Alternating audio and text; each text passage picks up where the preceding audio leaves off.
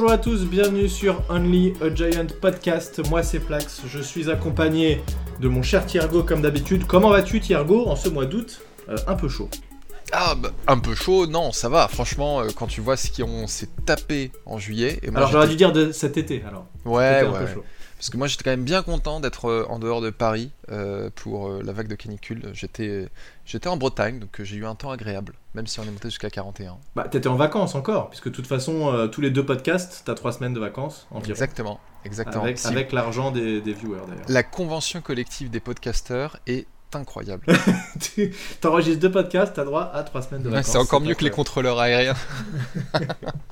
Bon, alors on va parler du training camp, puisque ça y est, enfin la saison reprend, enfin il y a des infos, enfin il se passe quelque chose. On sort quand même d'un gros mois de, de rien, en fait, il s'est rien passé pendant le mois de juillet, c'est toujours le mois de juillet qui est le plus long, où euh, il y a vraiment que dalle.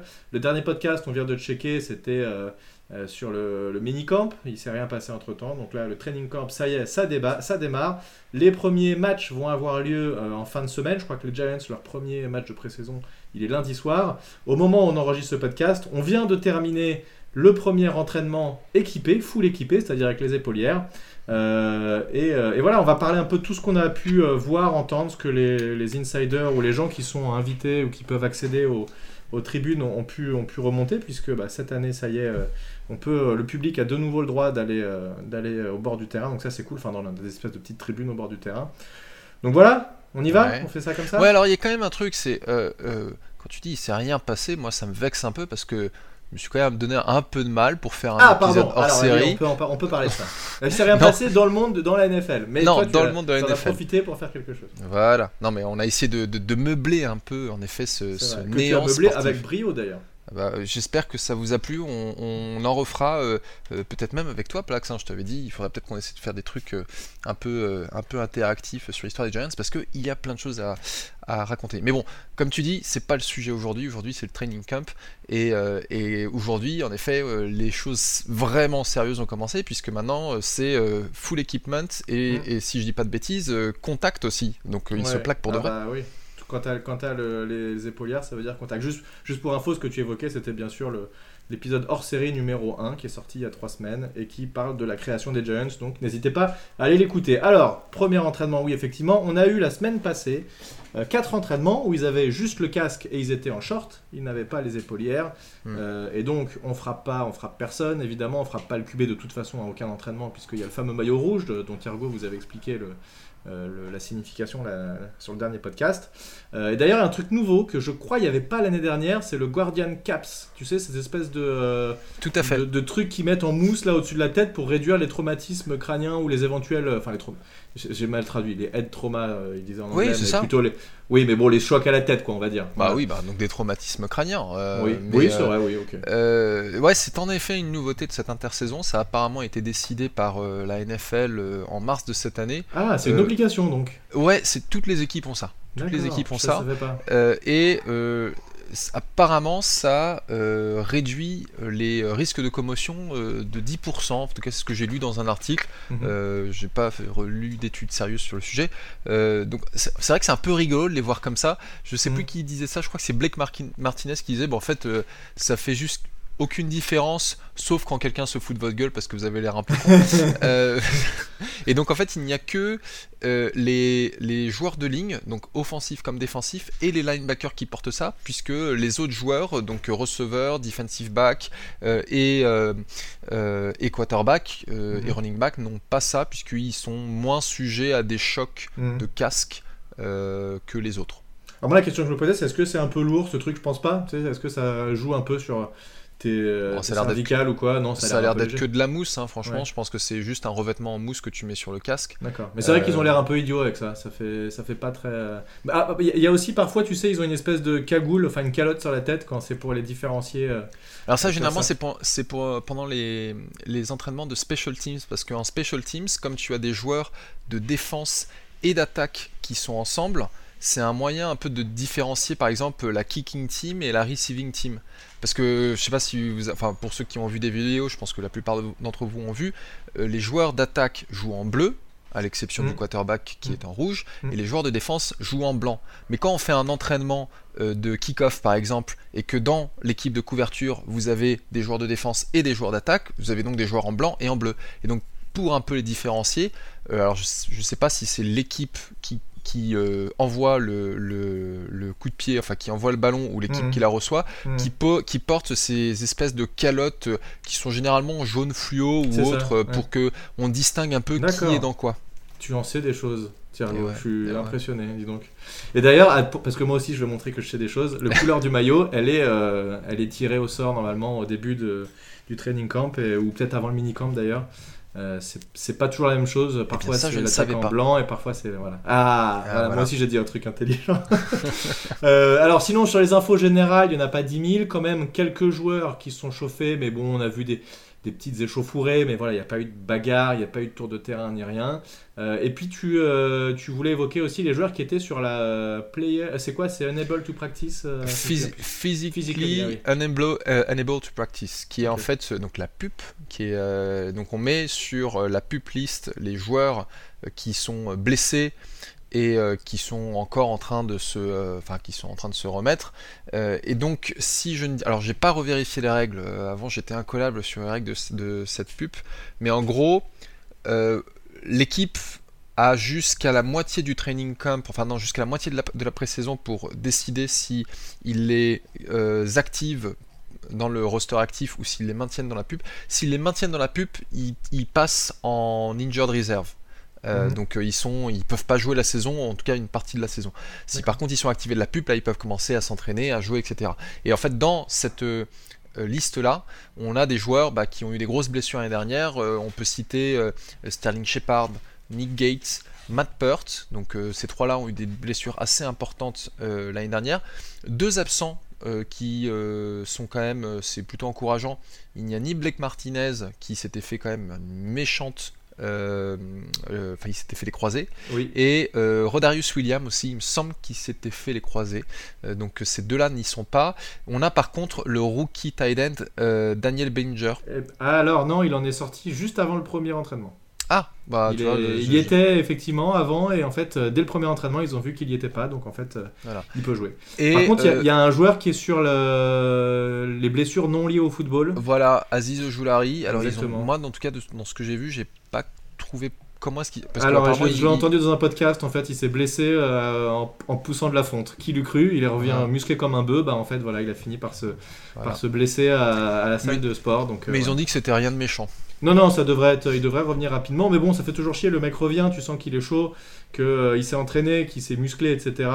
Euh, il est passé dans la salle du temps euh, de Dragon Ball Z, et puis, euh, et puis, euh, il arrive et, euh, et en fait, eh ben, euh, il s'est blessé. Donc bon, écoute, hein, ça fait partie de toute façon des trucs, mais c'est vrai qu'Ojulari a bien performé l'an dernier. On aimerait bien que qu'il soit sur le terrain. Mm. Voilà pour le- les infos générales de ce, de ce training camp. On va, on va parler maintenant un peu de. Alors, moi, j'ai quelques infos et des trucs que j'ai euh, que j'ai pu lire et entendre et qui sont assez intéressantes et je voulais, euh, je voulais un peu t'en parler et voir ce que toi tu, tu pensais de ça.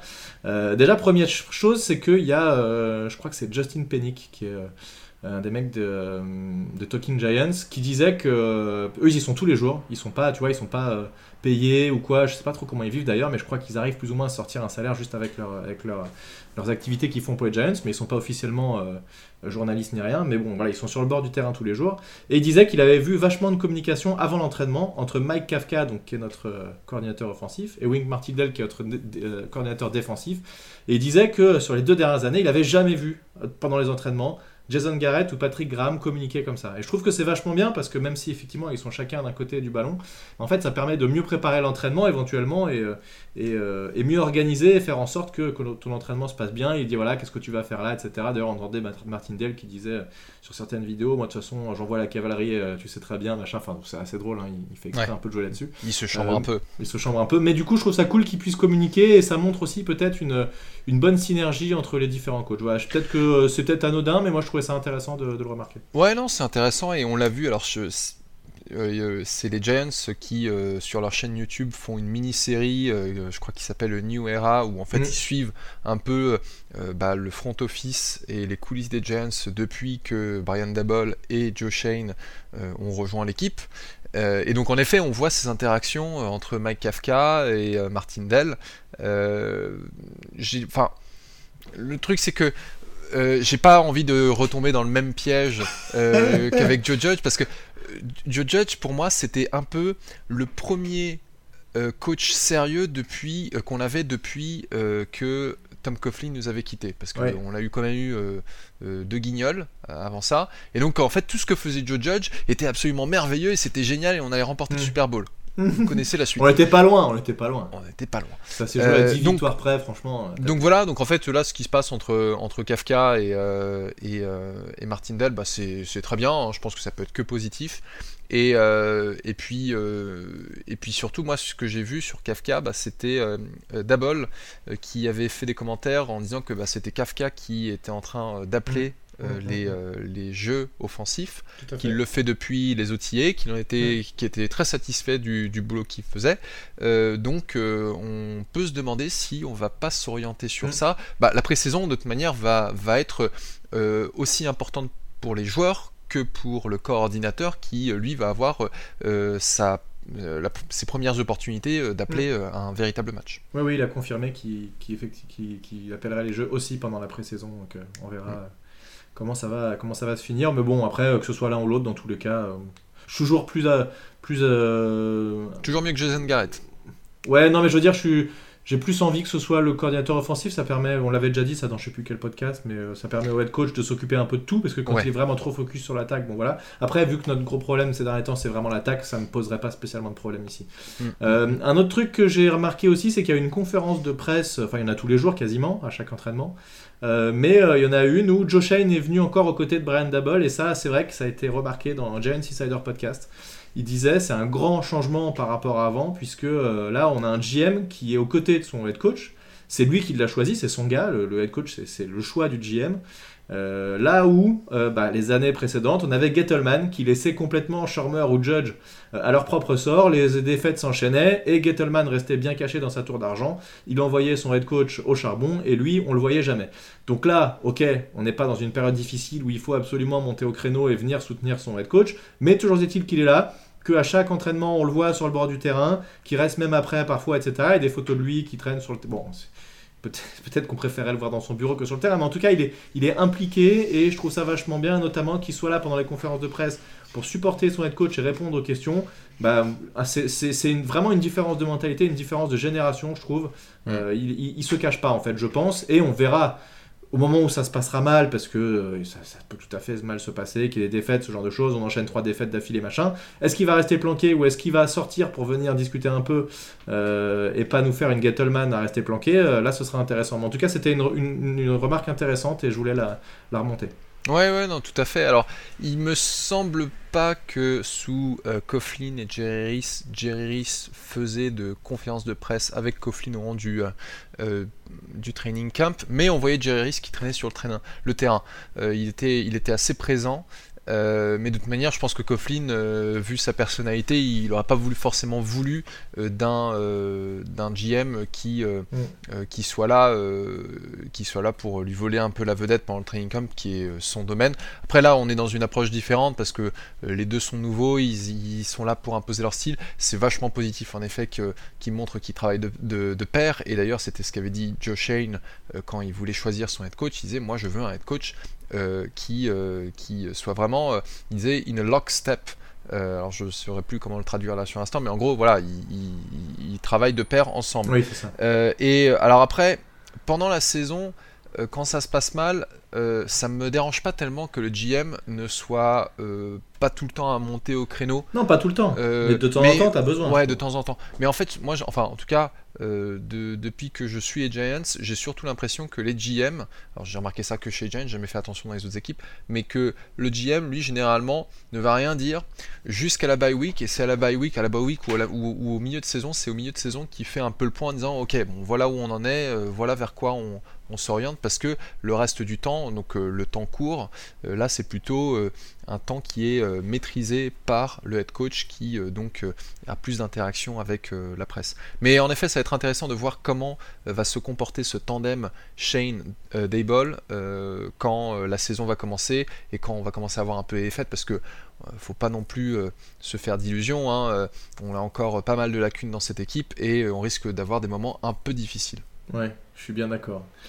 Euh, dernière remarque que je voulais faire sur, euh, sur ce côté euh, coaching GM, c'est, tu l'as sûrement vu, tout le monde en a parlé, c'est Dabol qui a décidé, de, vous savez qu'il y a de la musique pendant les entraînements, et Dabol a décidé de passer des musiques de Kadarius Tony pendant l'entraînement.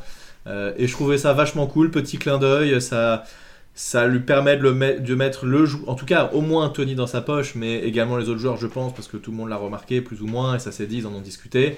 Euh, je trouvais ça rigolo. Voilà, il lui a dit, il a dit à Tony, envoie-moi tes, pistes, que j'écoute un peu ce que tu fais. Et, il a, enfin, c'était pas une surprise, mais il a décidé de, dans la playlist de passer ça. Donc euh, voilà, je trouvais ça cool. C'était une bonne, une bonne manière de, euh, de gérer, de faire en sorte de se faire apprécier et que, que le, cours en passe bien entre lui et ses joueurs. Et en fait, ouais, c'est pas mal du tout. Et, on a l'impression aussi que Kadarius Tony a l'air vraiment à l'aise euh, pendant ce training camp, mm, pas mm, seulement mm. pendant les entraînements eux-mêmes, mais avec euh, euh, les fans, ses interactions face aux caméras. Il faut juste pour rappeler l'année précédente, quand il était rookie, il avait loupé pratiquement tout le training camp à cause du Covid. Euh, et puis une bonne partie de la saison. Et après, pendant euh, cette intersaison, avant la draft, on a commencé à dire euh, ouais, Kaderius Tony, en fait, il n'est pas à fond dans son truc, on ne sait pas vraiment si mm. il est motivé. Donc on a commencé à parler d'échanges. Et lui, il est arrivé, on lui a posé des questions sur ça. Il dit non, mais moi, moi, je suis focus, je suis là pour faire. je suis là pour faire mon boulot et, et, on pourra en reparler quand on va s'intéresser un, un, peu plus près aux joueurs. Mais en tout cas, il a l'air d'être dans, dans, un bon état d'esprit jusqu'à présent. Tout à fait. Bah, euh, écoute, euh, vu que tu as commencé à parler de lui, je propose qu'on enchaîne, hein, puisque, comme je l'avais dit sur un tweet que j'ai fait récemment, les deux qui sont le plus en vue pour l'instant, c'est lui et c'est Wendell Robinson. Mm. Euh, et donc, ça, c'est vachement cool de dire ça, parce qu'on a quand même quelques problèmes de receveurs avec beaucoup beaucoup de blessures sur les dernières saisons et ça a été très compliqué. Euh, et de voir ces deux joueurs-là qui sont avec des profils assez similaires finalement, d'ailleurs c'était un peu la critique quand on a pris Wendell Robinson deuxième tour, tout le monde disait ah mais on a déjà Tony, c'est la même chose, machin. Mm. Et ben en fait pour l'instant ce qu'on voit des jeux c'est que c'est quand même intéressant, qu'il y a du jet sweep, qu'il y a des... Euh, des jeux un peu, euh, un peu qui sortent du commun, des jeux un peu plus classiques. On n'hésite pas à les envoyer sur des tracés normaux aussi. On a vu une superbe réception de Tony sur le premier entraînement, sur une balle parfaitement lancée de Daniel Jones sur l'épaule extérieure pour un touchdown. Où a priori là, il y a une espèce d'effervescence où toute l'équipe est venue le féliciter. Il y a même Leo Williams qui est venu le féliciter, machin. Enfin, c'était super cool. Et, et, ce qui revient, c'est que tu parlais de Tony par rapport au coach et par rapport à son état d'esprit. Et, toute l'équipe aussi est derrière lui et ça s'est ressenti. Et il est vraiment vu comme, euh, comme le mec talentueux. Quoi. Quand les mecs en parlent sur le bord du terrain, c'est ce qu'il disait dans je sais plus quel podcast. Il disait que oui, c'est, euh, tout le monde sait que c'est un mec qui a vachement de talent. Quoi. Euh, ouais, Et, on l'a vu son talent. Hein. On l'a vu, il me semble que c'était en semaine 5 contre les Cowboys. il avait ah, c'était énorme, énorme C'était absolument énorme. Donc maintenant, ce qu'on aimerait voir, c'est voir ça toutes les semaines. et de manière constante. Et j'espère que justement euh, euh, Dabol et euh, Kafka vont trouver un bon moyen mm. d'utiliser ces deux joueurs qui ont... Robinson, moi, ça me fait encore un peu peur par rapport à sa taille, mais il a l'air de bien se débrouiller quand même. mais en tout cas, ce qui, ce qu'on a remarqué aussi pendant ce début de training camp, c'est qu'il y a beaucoup de, de mouvements pré-snap ce qu'on ne faisait absolument pas sous Jason Garrett, ou, ou, extrêmement peu. Et donc là, alors D'abord, on lui a posé la question, il a dit mais vous pensez pas que ça risque d'être un peu plus un peu plus compliqué pour les joueurs? Il a dit oui oui, en effet c'est plus compliqué parce qu'ils doivent penser euh, euh, à retenir qu'ils commencent là, qu'ils doivent se mettre là. Mais le but de ça aussi, c'est euh, de créer des mismatchs sur le terrain, mhm. de de déstabiliser la défense. Et il y a des joueurs comme Leonard Williams qui ont dit bah ouais ouais en fait nous on entend hein, les linebackers et les et les DB qui sont en train de communiquer parce qu'ils voient que ça bouge et c'est euh, ça apporte un peu de confusion. Donc, surtout avec des joueurs comme euh, Tony et Wendell Robinson qui sont des petits modèles, euh, si on les compare par exemple à un, Goladay, faire de la motion, leur faire des jet sweeps, des, passes courtes dans le backfield, etc., ça nous permet de les, exploiter au mieux et de trouver justement des, opportunités intéressantes pour l'attaque. Et donc là pour le moment ça a l'air de bien se passer pour eux alors que par contre si on peut faire une transition vers Kenny Goladé et Darius Slayton là c'est plus irrégulier. Bon, Slayton, on sait qu'il a les mains euh, savonneuses une fois sur deux. Hmm. Et Kenny Golladay a aussi fait quelques drops. Alors, moi, j'ai lu qu'apparemment, il, il, a fait, euh, il a fait un drop d'une passe absolument parfaite de la part de Daniel Jones. Et, euh, il y a quelqu'un dans les tribunes qui a gueulé 78 millions de dollars, Golladay ah bah il mérite en même temps, c'est vrai qu'à ce prix-là, vaut mieux catcher les ballons. C'est vachement intéressant ce que tu dis sur les, les motions, parce que je l'ai noté aussi, c'était un truc que je voulais évoquer.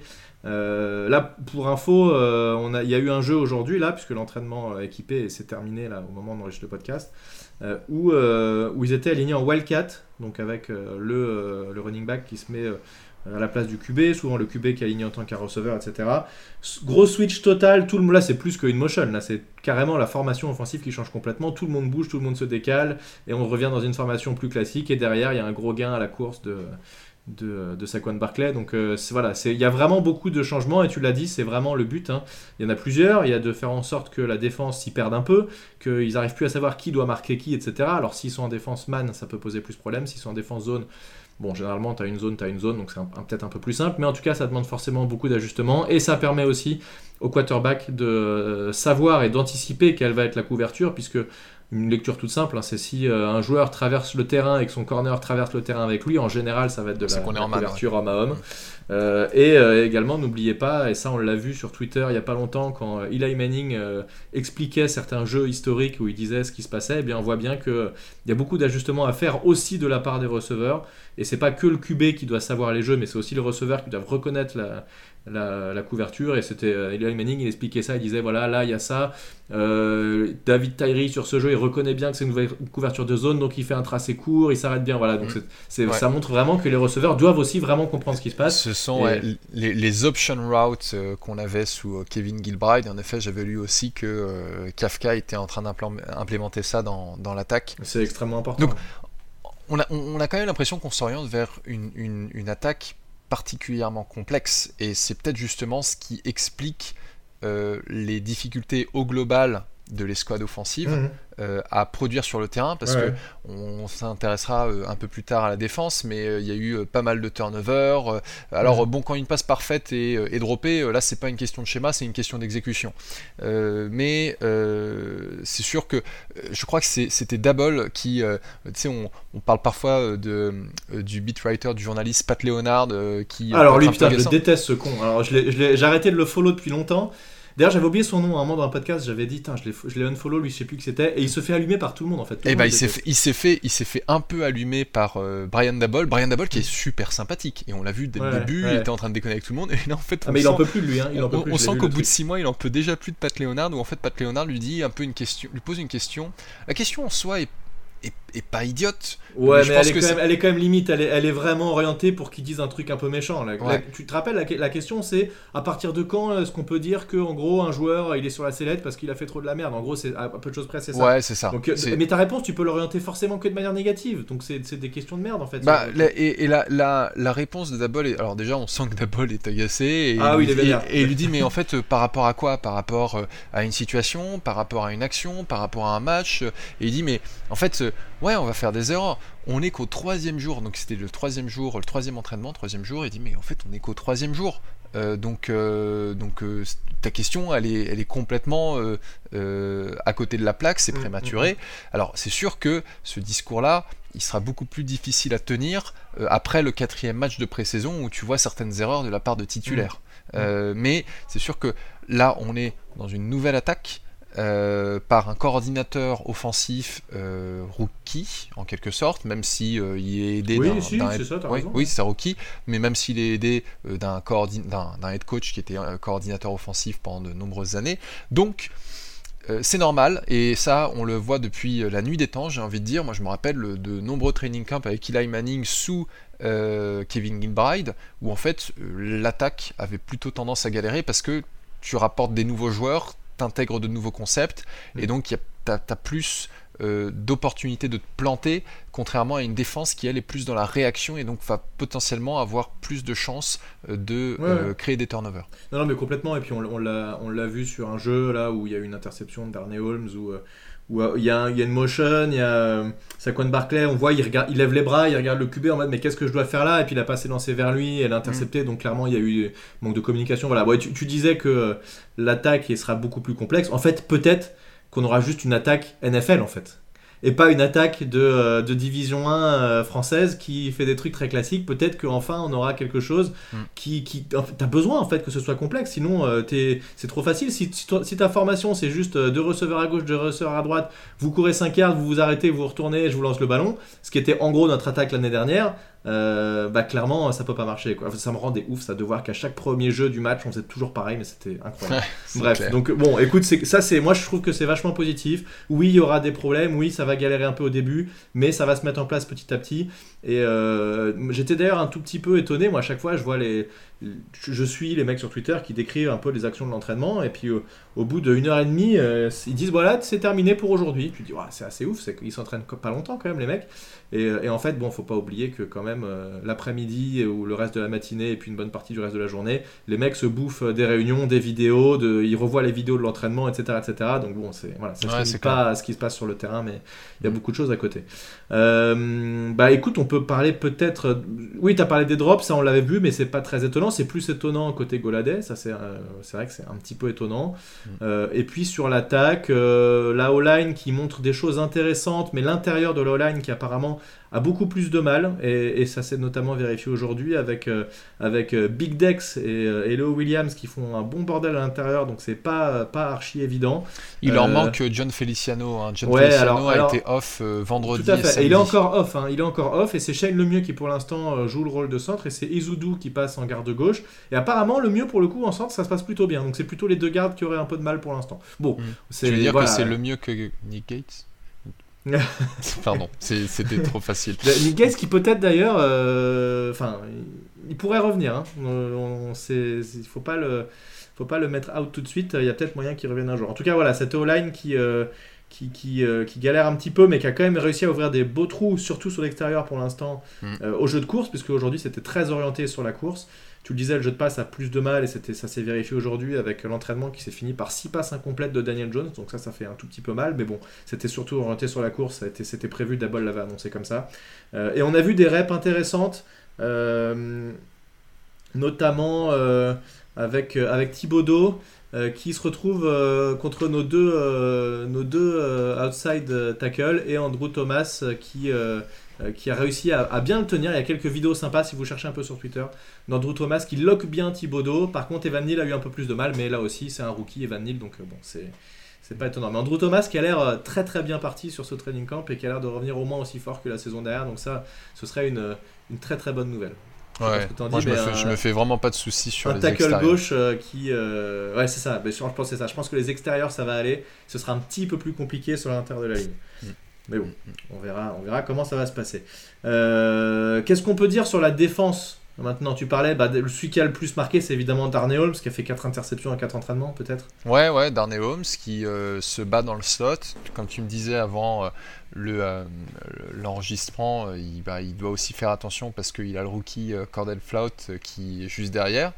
mais Darnay Holmes, si je ne dis pas de bêtises, il en est à sa troisième année avec les Giants. Ah ouais, alors je me suis posé la question une fois, j'ai pas revérifié. Je crois un troisième ou quatrième euh, Troisième ou quatrième euh, Bah attends, si en troisième, fait, je pense. En fait, non, c'est 2019, donc euh, c'est Darnay Holmes. Tu, il a 24 ans, c'est pas ce qu'on cherchait que voilà. Euh, il a été drafté en 2020, donc euh, non, euh, troisième, troisième. D'accord, ok, ok, ok. Je sais pas pourquoi ce que je dis 2019, mais qui avait été complètement écarté du groupe hein, l'année dernière et on l'avait quasiment plus vu. En fait, c'est Darnell Holmes. moi, ce qui m'a surtout marqué sur ces deux premières saisons chez Giants, c'est qu'il était toujours capable de faire des, des, très très bons plays de manière ponctuelle, mais il, il, était aussi de manière tout aussi ponctuelle capable de faire une énorme faute ou d'être trop agressif et de se faire griller. Mm. Et là, pour le moment, il nous montre quand même pas mal de constance. Mm. J'ai lu que justement Martindale avait mis en place, notamment sur l'entraînement de vendredi, qui devait être un, entraînement dédié aux situations de troisième et long, donc troisième et, et, plus de 9 yards. Mm. Il a fait des packages avec 6 defensive backs. Euh, mhm. Donc euh, deux safety euh, et quatre cornerbacks, c'est quand même pas mal. Mhm. Et donc en fait, bah, ça met quand même pas mal. Enfin, on a quand même pas mal besoin des nickelbacks comme mhm. Darnell Holmes. donc il a eu trois interceptions, il a eu un fumble forcé. Je crois quatre en tout, hein, interceptions.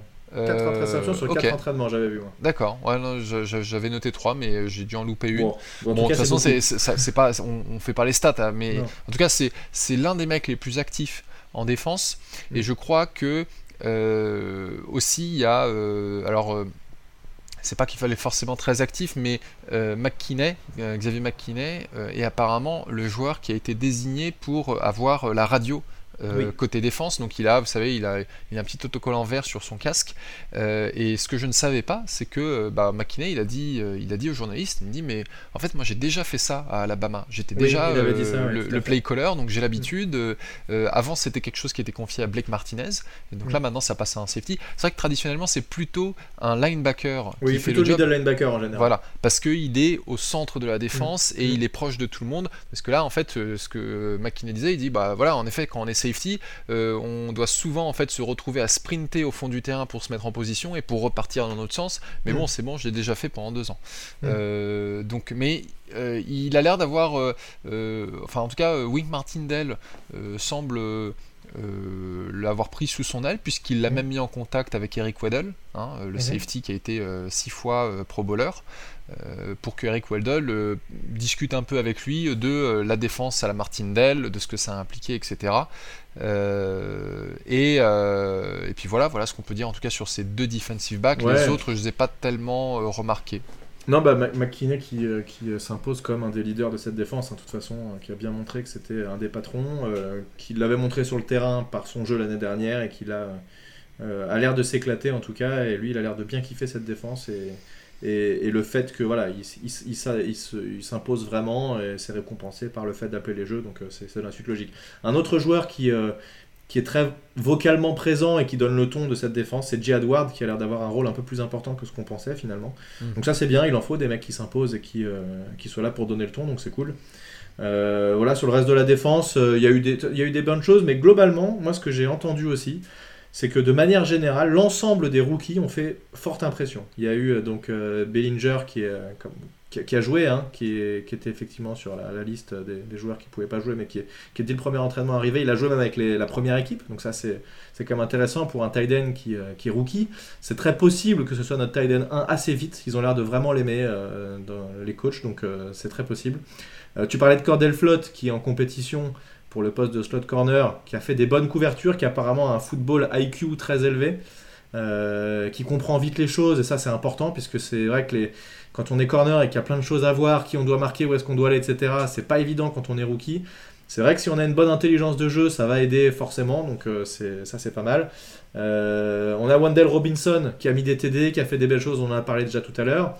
Dan Belton qui a fait une interception, le safety, euh, qui malheureusement est arrivé à l'entraînement aujourd'hui avec une écharpe sur le bras là.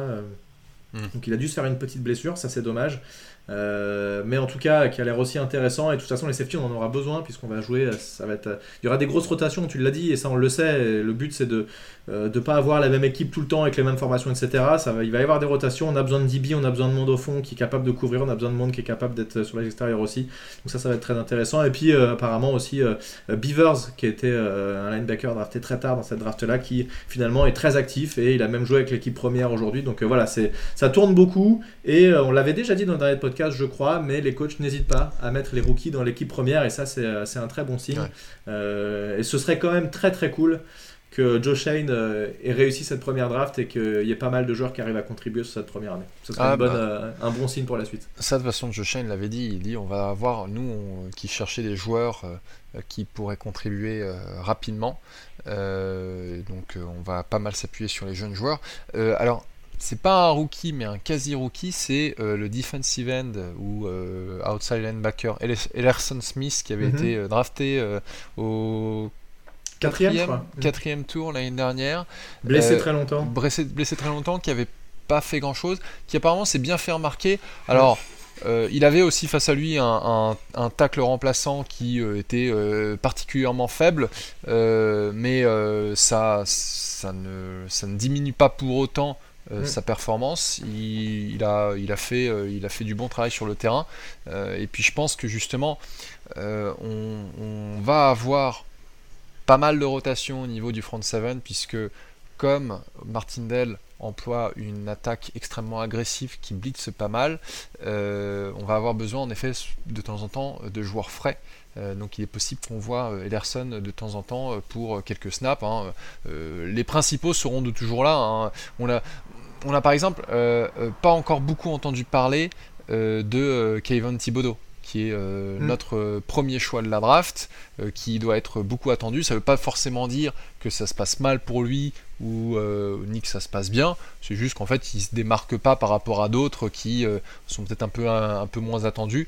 Pour le moment, on va dire. Non, et euh, puis, et puis c'est pas évident en plus quand, quand tu t'entraînes sur les équipements parce que en fait euh, tu peux pas aller full speed, faut faire Non, gaffe, non, etc. Apparemment, il a mis un beau move euh, swim aujourd'hui et il a réussi à passer. Il a obligé Daniel Jones à sortir de sa poche. Mm.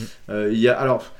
Juste, euh, puisque tu parles de ça, euh, ne nous enflammons pas ni dans un sens ni dans l'autre. J'ai vu, là, je regardais les commentaires, il y a un mec qui a posté une vidéo de Andrew Thomas, on l'a dit, qui lock complètement euh, Thibodeau. Donc Thibodeau arrive pas du tout à passer.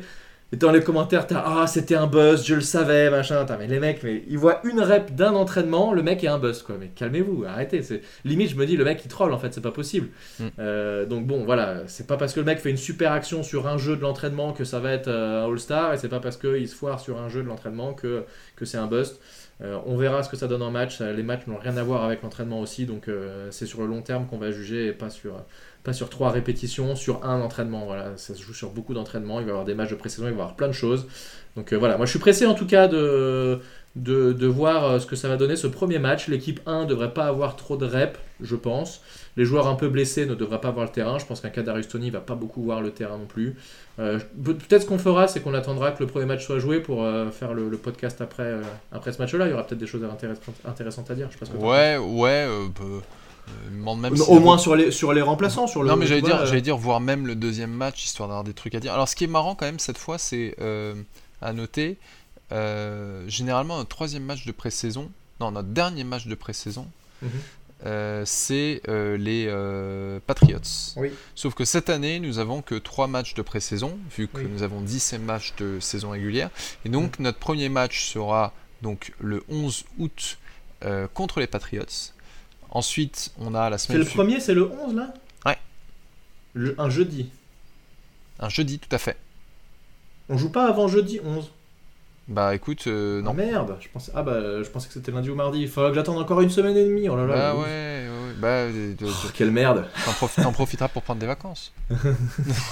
Ah, je suis déçu. Vas-y, fais, fais-nous le planning là. Les autres, c'est quoi Euh, le 21, le, le dimanche 21 août. Alors ce qui est bien, c'est que euh, ils sont tous à 7h du so- non 7h du soir, ça fait tard quand même pour euh, nous la France. Euh, Non, bah oui, c'est 7h de... Normalement, c'est aux 7h États-Unis. chez nous. Ouais. Euh, donc le, le deuxième match c'est le 21 août contre les Bengals. Donc En à pleine- 7h en pleine aux. États-Unis. Et par En contre, le match des Jets est le 28 août à 1h, euh, 1h de l'après-midi. Alors j'ai dit Ah voilà, donc là, c'est 19h chez nous. Donc 1h de l'après-midi les Jets, 7h de l'après-midi Bengals, 7h de l'après-midi euh, les Patriots. Et ensuite, il y a une semaine sans match, sans, avec que des entraînements. Ouais. Et ensuite, la saison commence. Donc après le dernier match de pré-saison, il n'y a rien. Et après, ça joue. Ça va être vraiment intéressant en fait, ce- parce que déjà moi je trouvais que 4 matchs de pré-saison c'était quand même très très court pour Mhm. euh, évaluer une équipe. Euh, Là 3, ils vont être amenés à devoir faire des choix euh, assez difficiles. C'était euh, déjà le cas l'an dernier. hein. trois matchs l'an dernier, Ah t'es ouais, sûr? ouais, bien sûr. Ah ouais, complètement. D'accord. Bah, on a eu 17 matchs l'an dernier, de toute façon. Déjà. Ah ouais, je me rappelais pas de Je ça. suis quasiment persuadé qu'on a joué que 3 matchs l'an dernier déjà. Non, tout à fait. Mais Non, bon, mais là c'est vrai qu'on arrive avec un nouveau coach machin, donc forcément ça donne un peu moins de temps pour jauger tout le monde. Après, tu jauges beaucoup aussi sur les entraînements et puis rien ne t'empêche de faire une rotation, mais c'est vrai que c'est surtout sur la profondeur de banc où tes titulaires tu les connais en général à peu de choses près. C'est surtout sur le- les remplaçants qu'il va falloir jauger et c'est surtout pour eux que c'est très important ces matchs de pré-saison parce que c'est souvent le fond du banc qui, qui se bat pour, euh, pour récupérer une place dans le, dans le roster. Donc, euh, voilà. Exactement. Écoute, euh, je pense qu'on a fait le tour. Euh, on n'a pas parlé euh, du Patreon, donc juste le rappelle rapidement, mais on en reparlera plus en détail dans le prochain podcast, je pense. Patreon.com slash only a giant podcast. Vous pouvez soutenir le podcast pour nous aider à nous développer et, et nous soutenir. Voilà, on en reparlera un peu plus longuement la prochaine fois. Et puis voilà, est-ce qu'il y a des trucs que tu voulais rajouter ou Bah, je pense qu'on a un peu oublié la news, alors qui ne concerne pas les Giants directement, enfin si, mais une Ah. news importante. Ça m'étonne qu'on n'en ait pas parlé en début de podcast, mais j'ai pas voulu trop. Attends, il y a plein de trucs qu'on pourrait. Ah, le match à Londres. Le match à Londres. Nous, Ah, a- nous le avons nos places pour le match à Londres. Vrai. on était en stress total, Plax et moi. On a réussi à Oh, les avoir. On était comme des oufs sur le à faire F5 là sur le truc. Une fois Ouais, c'est la clair. queue, Et, et- et donc, euh, donc ouais, on sera là euh, le 9 octobre pour euh, voir les Giants. Euh, bon, moi, je vous ai déjà dit que je suis carrément motivé, et puis je pense que toi aussi, euh, pour que on, essaie de se retrouver en Carrément. tant que fan, Ouais. au moins fan des Giants, et puis euh, même s'il y a des fans des Packers qui passent par là, bah, on sera bien content de se retrouver autour Hors de question. pour, C'est pour- mort. Non, non, pour non. ce champ. Non, Bah, moi je serais pas là. Moi j'irais faire autre chose. ça aurait été les Eagles, j'aurais compris. Mais là, les, les, Oui, oui, les, les- les Cheeseheads, euh, non, mais ça va être génial. Ça va être génial. euh, Non, ça va être cool. Donc oui, on va, on va essayer de se donner rendez-vous. De toute façon, je pense que le rendez-vous va être donné par le, officiellement par les Giants tout court, parce qu'ils vont, il y a un bar qui sera nommé comme étant le bar de- des Giants, donc on ira là-bas évidemment. Euh, et puis on essaiera de se retrouver entre nous. Donc euh, je sais pas quel. quel Bah, ce sera très simple de nous, sera très simple de nous reco- reconnaître. euh, on aura des maillots des Giants. Ouais, donc on sera les deux seuls du bar Voilà. des Giants, donc vous pourrez nous retrouver facilement. Euh, non mais on vous dira quel maillot on a, parce que vous connaissez peut-être pas forcément nos têtes d'ailleurs, il y a très peu de chances que vous les connaissiez, donc on, se mais on se retrouvera, on fera un truc. Vous pourrez nous, nous DM sur, sur Twitter, je répondrai, on essaiera de se retrouver là-bas. Donc les, les quelques personnes qui y seront et qui voudront venir boire une bière avec nous, bah, ce sera très très cool, on fera ça. Et puis, et puis on a une question qui nous a été posée tout à l'heure, je, j'essaierai de ramener, j'ai une petite caméra là qui est, qui pas mal, DJI euh, qui me permet de, de filmer un peu. J'essaierai de faire un petit reportage, avoir quelques images de, de comment s'est passé notre week-end sur, euh, bon, pas tout, hein, mais sur, au moins sur la partie Giants, euh, les, les avant-matchs, le bar, pendant le match, comment ça se passe, etc. Donc euh, il y a moyen de faire un petit truc sympa pour alimenter le YouTube et puis, et puis vous partager ça pour, pour ceux qui malheureusement eh bien, n'auraient pas pu venir. On va se faire un vlog. Oh là là, qu'est-ce qu'on se met. Ah, on- un- exactement, c'est le bon terme, un vlog. Voilà, ça, ça va être sympa. Bon voilà, écoute, merci beaucoup Thiergo. Avec plaisir. été présent pendant ce mois d'août, euh, malgré la chaleur et, et voilà pour parler euh, football. Football is back et ça fait bien plaisir. Thiergo, juste pour le rappel, on te retrouve sur Twitter T-H-I-E-R-G-O-W. C'est bien Et ça. puis, comme d'habitude, sur la page Giants, euh, NY Giants FR. Merci à tous, à la semaine prochaine. Salut Thiergo, ciao. Salut